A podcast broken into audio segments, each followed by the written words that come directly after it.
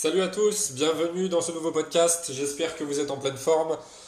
Aujourd'hui on se retrouve pour parler un petit peu de, business principalement, mais euh, vous allez voir que ce que je vais dire ça s'applique euh, globalement à tous les domaines de la vie. Donc on va parler un petit peu de perfectionnisme, de productivité et de comment apporter de la valeur, comment faire de la qualité, comment proposer de la qualité. Alors aujourd'hui, il y a toujours deux extrêmes, que, que ce soit dans l'entrepreneuriat ou même dans le salariat d'ailleurs. Euh, il y a toujours des personnes qui vont faire du travail de mauvaise qualité et des personnes qui vont faire du travail de très bonne qualité, mais il va, il va rarement y avoir un juste milieu. Et surtout, ce qu'on va observer, c'est qu'il y a des personnes qui vont avoir des mentalités un petit peu extrêmes, un petit peu comme ces, comme ces résultats-là. C'est-à-dire que il y a des personnes qui vont tout le temps chercher à prendre des raccourcis et qui forcément ne vont pas avoir de résultats. Par exemple, si on prend l'exemple du business en ligne, mais ça s'adapte aussi à plein d'autres domaines comme l'art, etc., etc., on va voir qu'il y a plein de personnes qui vont se contenter, par exemple dans la création de contenu, de faire du copier-coller pour ce qui est des textes. Il y en a qui vont juste reprendre des vidéos et qui vont se contenter de les repartager sans vraiment apporter de plus-value, à essayer d'apporter une analyse, essayer d'apporter une vision personnelle, ce genre de choses. Ensuite, on a des personnes qui vont, par exemple, essayer de prendre des raccourcis, comme je l'ai dit. Euh, par exemple, on peut voir ça dans le e-commerce, des personnes qui vont essayer euh, bah, de ne pas se concentrer sur, de, sur des choses qui paraissent a priori insignifiantes, mais qui sont pourtant importantes. Je pense par exemple à l'orthographe. Quand on va sur une boutique en ligne ou sur un blog et qu'on voit que le site en question il est bourré de fautes d'orthographe, bah, la clientèle elle va fuir forcément parce que si vous voulez attirer des personnes un minimum sérieuses qui veulent vous, acheter des produits, des services, etc. Euh, ben, si on voit que c'est bourré de fautes d'orthographe, vous vous dites si déjà en apparence la personne elle fait un petit peu amateur entre guillemets, ben, j'imagine même pas la qualité de ses produits euh, ou services. C'est la même chose, hein. si on va au restaurant par exemple et que vous voyez que la carte elle est bourrée de fautes d'orthographe, euh, vous allez me dire bah, la cuisine et l'orthographe ça n'a rien à voir, mais pour autant le restaurant en question passe un petit peu euh, bah, pour un amateur en la matière. Voilà, et ensuite on va voir justement les personnes qui vont être trop perfectionnistes, tellement perfectionnistes qu'elles ne vont jamais passer à l'action. Euh, donc comme d'habitude, hein, vous commencez à comprendre, je parle toujours du juste milieu dans ce podcast, que ce soit pour la santé, pour la productivité, le développement personnel, etc. C'est important de, de, trouver ce juste milieu justement pour proposer de la qualité, mais sans aller vers trop de perfectionnisme. Parce que la recherche constante du perfectionnisme, c'est ce qui empêche de passer à l'action. Et puis c'est parfois, ça nous fait nous concentrer aussi sur des tâches qui sont complètement inutiles. Par exemple, je suis toujours étonné de voir euh, alors ça, ça s'applique à tous les business, hein. aussi bien les business euh, physiques, donc euh, entre guillemets dans la vraie vie, que les business sur Internet. Des personnes qui vont se concentrer et qui vont passer un temps fou sur des business, enfin sur des tâches, pardon, de leur business qui, ne vont pas rapporter d'argent dans un premier temps.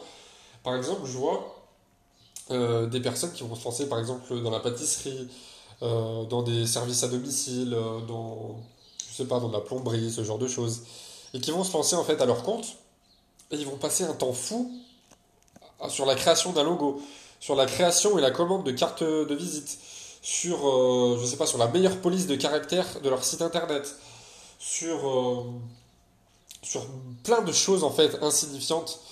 Euh, donc vous voyez, c'est le juste équilibre que qu'il faut avoir, c'est-à-dire d'avoir quelque chose de pro, quelque chose de joli qui attire l'œil, mais c'est quelque chose qui doit être réglé le plus vite possible, mais de manière qualitative. Parce que si aujourd'hui vous vous concentrez sur ce genre de choses, ben, je suis désolé, mais c'est des choses qui ne rapportent pas de l'argent. Euh, j'ai des amis entrepreneurs, alors moi j'en suis pas encore à ce stade, mais financièrement c'est ce que je vise. Euh, je connais des entrepreneurs qui, euh, qui génèrent 1 million, 2 millions, 3 millions d'euros de, de, chiffre d'affaires par an, et ce sont des entreprises qui n'ont même pas de logo. Donc on voit que au bout d'un moment, il faut se concentrer réellement dans un premier temps sur ce qui va rapporter de l'argent ou euh, si c'est pas forcément dans un business sur ce qui va vous rendre plus productif ou ce qui va vous faire plus avancer, c'est toujours la loi Pareto 80-20. 20% d'actions qui apportent 80% de résultats. Et le reste, bah, c'est de l'optimisation, c'est de la finition. Voilà.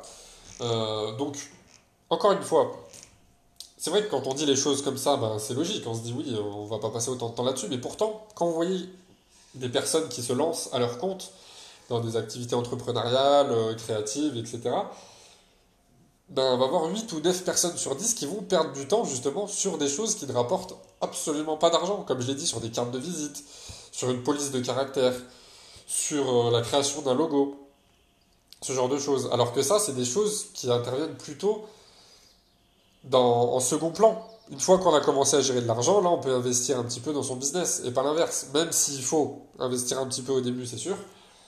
Mais, mais voilà, il y a même des personnes qui vont, par exemple, commencer à créer une activité, euh, et puis qui vont se mettre à louer des bureaux, à engager une secrétaire, etc., etc., alors qu'elles n'ont même pas commencé à faire de l'argent. Alors qu'elles pourraient commencer toutes seules. Et c'est après, une fois qu'on a, bien sûr, qu'on a un minimum développé l'activité en question, que là, évidemment, il faut supprimer les tâches inutiles, il faut automatiser au maximum, et euh, déléguer bah, les tâches qu'on n'aime pas ou les tâches dans lesquelles on est moins compétent, comme par exemple les tâches juridiques, comptables, etc. Et, euh, et puis déléguer aussi, bah, tout simplement pour que nous, on puisse se concentrer sur vraiment ce, euh, vraiment du, du moins les domaines où on peut apporter le plus de valeur. Donc, en définitive, la recherche constante du perfectionnisme, c'est pas du tout une chose positive. Euh, en plus de ça, parce que le, la perfection, elle sera jamais atteinte. Elle sera jamais atteinte. Alors, on peut, on peut avoir deux, réactions face à ça. D'un côté, on peut être d'accord, mais d'un autre côté, on peut se dire, euh, bah, dans ce cas, ça sert à quoi d'être productif?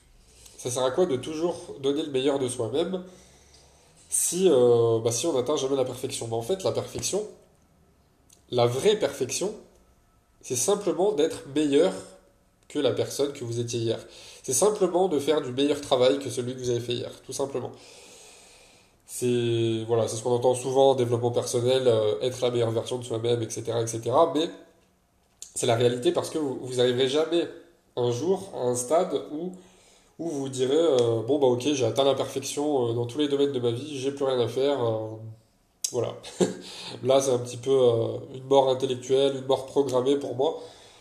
Donc la, la, perfection ne sera jamais atteinte, mais la vraie perfection c'est de s'améliorer de jour en jour pour être constamment à son prime, comme on dit. Voilà, donc concrètement, pour conclure sur ce podcast, comment on fait pour trouver ce juste milieu, euh, pour à la fois proposer de la qualité euh, et pour ne pas aller trop loin dans le perfectionnisme, dans la recherche constante de la perfection, bah, ça va être très simple. La première chose, ça va être de se concentrer concrètement, comme je l'ai dit, sur des choses qui vont vous rapporter de l'argent. Tout le reste, ça va être secondaire, ça va intervenir plus tard. Donc, comme j'ai donné l'exemple avec les cartes de visite, etc. etc. Ensuite, euh, ça va être il va être important pardon, de se concentrer sur ce qu'on appelle le PMV, le produit minimum viable. C'est-à-dire qu'aujourd'hui, beaucoup de personnes perdent un temps fou et même de l'argent, selon le type de produit qui est proposé, euh, bah, à créer un, un, produit, un prototype, pardon, ou à créer un nouveau service, euh, n'importe quoi. et puis à, le, à créer tout ça dans les moindres détails sans savoir si ça va plaire, sans savoir si ça va se vendre ou pas. Et puis, euh, bon, bah, si c'est une réussite, c'est tant mieux, mais euh, souvent on ne réussit pas du premier coup. Euh, voilà, hein, c'est, tout est une question d'amélioration permanente. Donc, s'il se trouve que le produit en question ne se vend pas, vous aurez perdu un temps fou et énormément d'argent, alors qu'il faudrait mieux se concentrer sur ce qu'on appelle le PMV, le produit minimum viable, euh, c'est-à-dire bah, un produit que votre audience ou vos clients, etc., vont pouvoir tester dans un premier temps avec le minimum de fonctionnalités. Et ensuite, si ça plaît et si ça se vend, là, vous l'améliorez encore plus.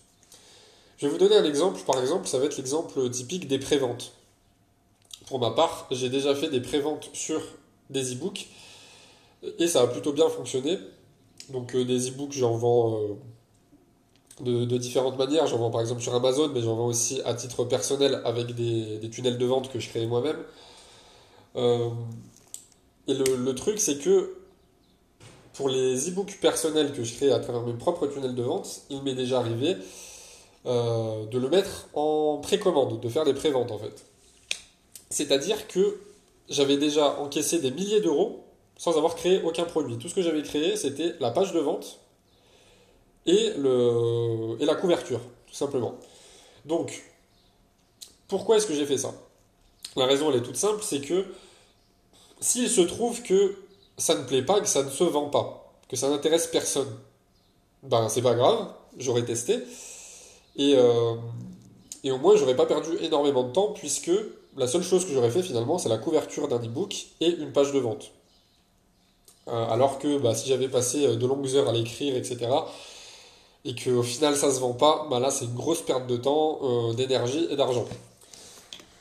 Donc, qu'est-ce que j'ai fait? J'ai fait ça. S'il se trouve que ça plaît, que ça se vend, alors que je n'ai même pas créé le produit et que ça se vend en précommande, bah à ce moment-là, j'ai plus qu'à créer le produit et ensuite à le distribuer à mes clients, tout simplement. Voilà, c'est un exemple, mais ça, ça s'applique à plein de business models. Et, euh, et, sinon, pour la recherche du perfectionnisme, pour finir, ce qu'on peut dire, c'est de toujours se focaliser sur la qualité, mais la qualité qui va vous apporter des résultats concrets. Donc, aujourd'hui, par exemple, si vous faites la même chose que tout le monde, euh, voilà, je vois par exemple sur les réseaux sociaux, il y a des, des centaines et des centaines, pour ne pas dire des milliers de comptes qui vont proposer par exemple euh, des interviews de personnes qui sont déjà connues euh, ou tout simplement des reprises de, vidéos qui ont été créées par la personne qui parle dans la vidéo en question. sauf que le problème, c'est qu'on ne se démarque pas en faisant ça. Euh, donc c'est bien, ça apporte de la valeur, on repartage de l'information, mais ça en apporte beaucoup moins que quelqu'un qui va créer ses propres vidéos ou que quelqu'un qui va par exemple partager une interview de temps en temps et qui va créer à côté ses propres vidéos ou que quelqu'un euh, bah, qui ne va pas se contenter de juste de reformuler des articles de blog qu'il a déjà lu ailleurs et qui va plutôt lui-même créer ses propres articles avec sa propre expérience, ses propres connaissances, son propre vécu. Euh, et puis pour proposer sa propre approche du domaine en question. Donc, il faut toujours faire en sorte de se démarquer. C'est ça aussi le vrai perfectionnisme. C'est que si aujourd'hui vous faites comme tout le monde, vous aurez les mêmes résultats que tout le monde. Et surtout, euh, bah pourquoi un client viendrait chez vous alors que vous proposez la même chose que des centaines et des centaines, voire des milliers de personnes, des milliers de concurrents et que vous ne vous démarquez pas, vous n'apportez aucune plus-value par rapport à ce qui existe déjà? Voilà.